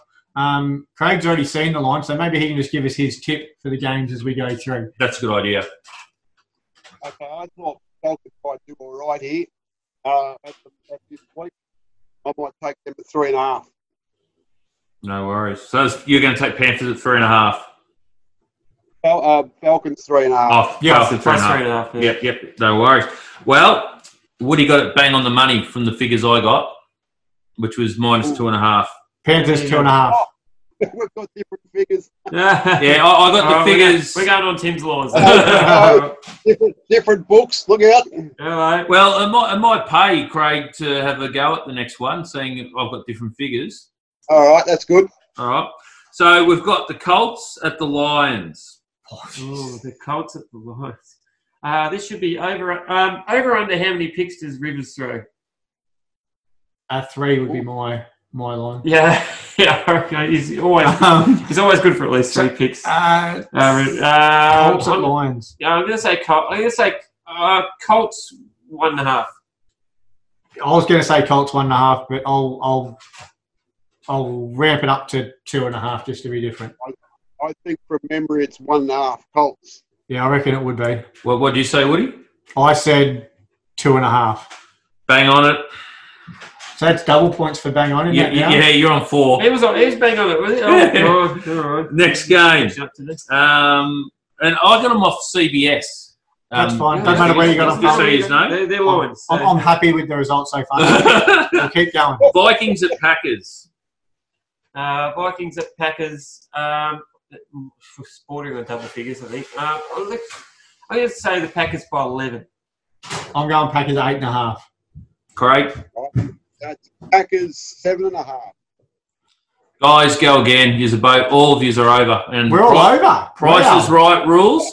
You got to bid again. So Yeah. Jeremy. All right. Uh, okay, Packers five and a half. Um, Packers three and a half. Craig. It has to be. It has to be five, six and a half. Craig, you bang on it. He- He's on. He's on the board. On the board. Oh, someone who isn't. Patriots at Bills. Um, yeah, Patriots are not going well, are they? I'll take the Bills four and a half. Yeah, I had the Bills. I had the Bills by uh, yeah, five and a half to me. Craig, Uh, Patriots five and a half. everyone bid again, please. Over. Oh, it's tight, is it? Okay. Uh, I'm going to say the Bills uh, two and a half. Oh, Bills one minus one. Craig, Has to be, if it's lower, it has to be lower. Patriots three and a half. he's bang on it again. Patriots are favourite. Uh, Oh, it's minus three and a half. Yeah, so Patriots are favourite. Yeah, wow, that surprises me. All Patri- right, then. the, Patri- uh, the Pats favourites, aren't they? Oh, there you go. Uh, Buffalo's favourite. Yeah, I yeah. know what I thought so. yeah, the Bills are at home. It says minus three and a half. So Oh, that's- Bills yeah, yeah, yeah, yeah, yeah, yeah, yeah. No, you're right. Because remember, the team first is away. Yeah, Yeah, yeah. yeah. Titans at um, Bengals. Uh, I'm going to say Titans nine. I'm not going to go that high. I'm only going to go four and a half. Ooh, Craig, I remember it. I think it's Titans four and a half. so we've got two four and a That- that- that's what I said. You can't just copy me. Oh, I can't. Okay, um, I'll go then. Titans five and a half. Craig's bang on it again. Oh, I'm going terrible, huh? Uh, we'll just recap the scores. We've got Woody on four and Craig on six. good and Jeremy hasn't hit worried the scoreboard. Uh, Raiders at Browns. Raiders at the Browns. this will be a tight one. It will be a tight one. I'm going to say uh, uh, Browns two and a half. If the Raiders didn't put up such a sure po- poor showing this week, they might have been favourites. But um, I'll just go to Browns one and a half. Browns three and a half. Okay. Sorry, boys. Jeremy's on the board with an exact two and a half. Oh, there you go. We've got the Jets at the Chiefs. I'm going to go Chiefs, Oh, good lord. Obviously. Good lord. I reckon we it's could going to be. be murder. Savagery. I'm, act, I'm going to go 17 and a half. I reckon it's going to be a big, big line. That's almost um, Neil Diamond. Good lord. Oh, look, I'll give it a big line, but I won't go quite as big. I'll say 13 and a half. Craig? I saw the head to head on this, and I don't think the lines are that bad. 11 and a half. Now, what did you say, Woody? 17 and a half. Woody's got it for one point. It was 19 and a half. Oh, good Oh. lord. That's Neil Diamond. Good lord. Good lord. All right. Rams at Dolphins. Uh, it's the tour show, isn't it? So the Rams, the, look, the Rams will be favoured. Um, I'm going to say Rams uh, six and a half. Woody I was going to go five and a half. and Craig. I'm going to go seven and a half. Can we all bid again? We're all over. Okay, well, uh, Rams, at, Rams, at, Rams at three. So it's higher or lower? Lower. Lower. If I say go again, it means you you're all above. All above. Oh. Yeah. So Woody, I'll just go two and a half. two and a half, and Craig. I'll go four and a half. Unfortunately, Jeremy's on the board again. He said three. It's three and a half.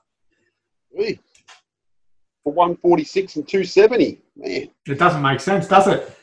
No. Go figure. All right. Steelers at Ravens. Uh, Steelers at Ravens. Geez, this will be a classic. good game. Really good game. Um, uh, and I'm not. Uh, do you- uh, will the Steelers be favoured here?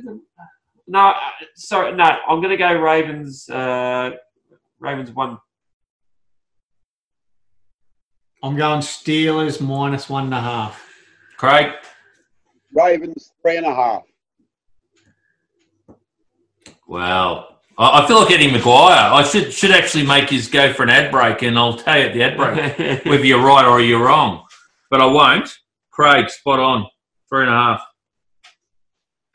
That's a bit much, I reckon. I, th- I would have thought it'd be really close here. Don't argue with our prices, please. No, no, no, I'm All not. I'm just arguing, right. arguing the scorekeeper. Uh, we've got the uh, Chargers at Broncos. Let's reverse it. Craig, you go first. Uh, Chargers four and a half. Four and a half. Woody, Yeah, Chargers three and a half for me. Jeremy, Uh, Chargers four and a half. That's already taken. Oh, oh, sorry, I wasn't listening. Um, so uh, I've got three and a half. Craig's got four and a half. Okay, uh, I'll go two and a half. Jeremy's got it. It was three. She's got it by default, but anyway, a point's we'll take point. that. We'll take it. Point's No. a point. See, oh, two two best. No, but, the but under the price of right rules, I say bid again because he's already bid the same price as No, someone no, else. that, that, that's fine. Saints at the Bears, and we'll go Craig.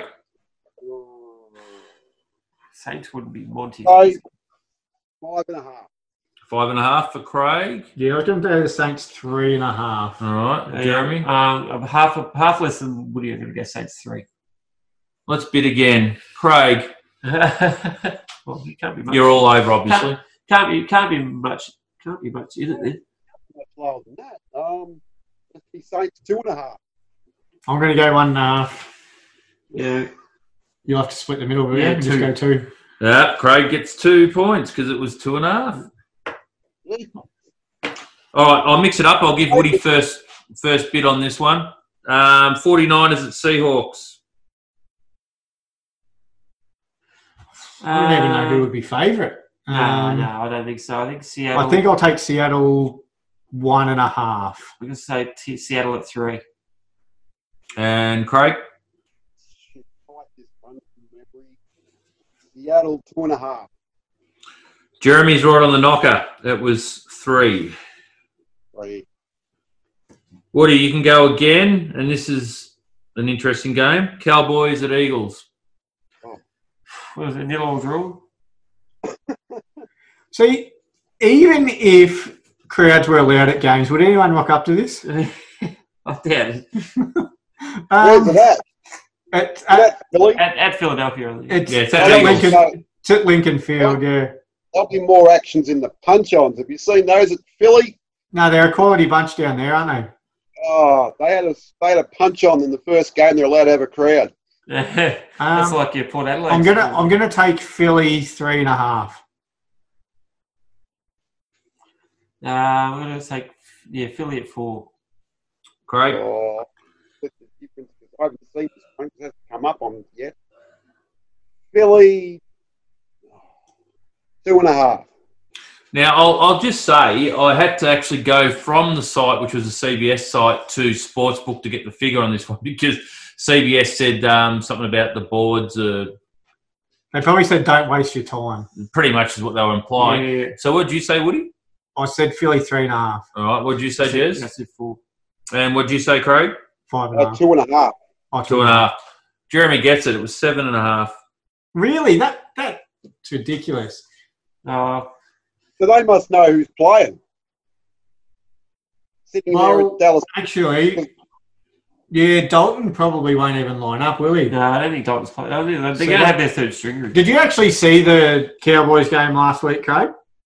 Um, I saw some of it. So you see, saw, did you, did you see when Dalton got knocked out?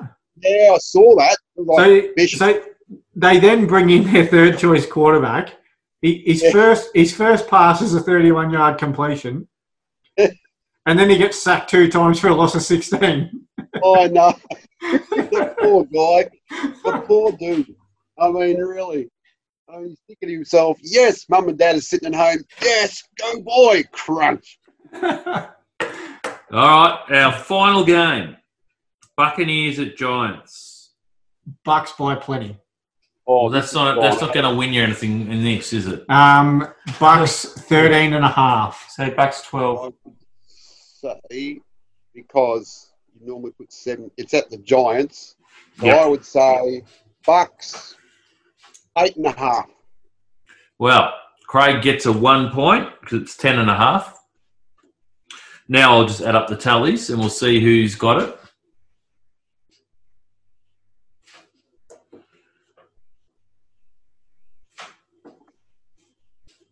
Wow, interesting. In last place, Woody on five. Oh, it wasn't me then. There you go. in second last place, or second, depending on how you look at it, Jeremy on seven. And our guest for the evening on 11, Craig. Oh, Lord, I, I would hope so for someone who's uh, had a sneak peek at some lines. all the way. I'm, I'm just going to say, like, we appreciate you coming on, Craig, but if you're going to make a habit of doing this stuff, you might have done two shows was gonna say, tonight. you, you, you're first and you're last with us. I can see a black band coming on real soon. I'll get in. That's what I mean. You've, you've done two shows with us tonight. Your first one and your last one. Yeah. Oh, so I get it. What do you get? The Mercedes Benz. I win a Mercedes Benz windscreen wiper, like the old. Um, yeah, yeah. Just keep an eye on the mail. Keep an eye on the mail, Actually, I, I, could say something, um, but um, due to us being politically correct on this podcast, I won't say what you've won. Um, I certainly won't um, because it might offend someone that might listen. But anyway, I'll uh, leave it at that. Um, yet again, I'd like to thank Craig for joining us. And um, also thank our two regular experts on the NFL, Jeremy and Woody. The experts. We've just been showing up and you're calling us experts. That's good. Uh, Well, you know- It's- we- it- I, I do take some solace in that comment too. Yeah. Yes, no worries. So anyway, hopefully everyone will tune in in November where we may have something special teed up again. Anyway, it's uh, hooroo from everyone and stay safe.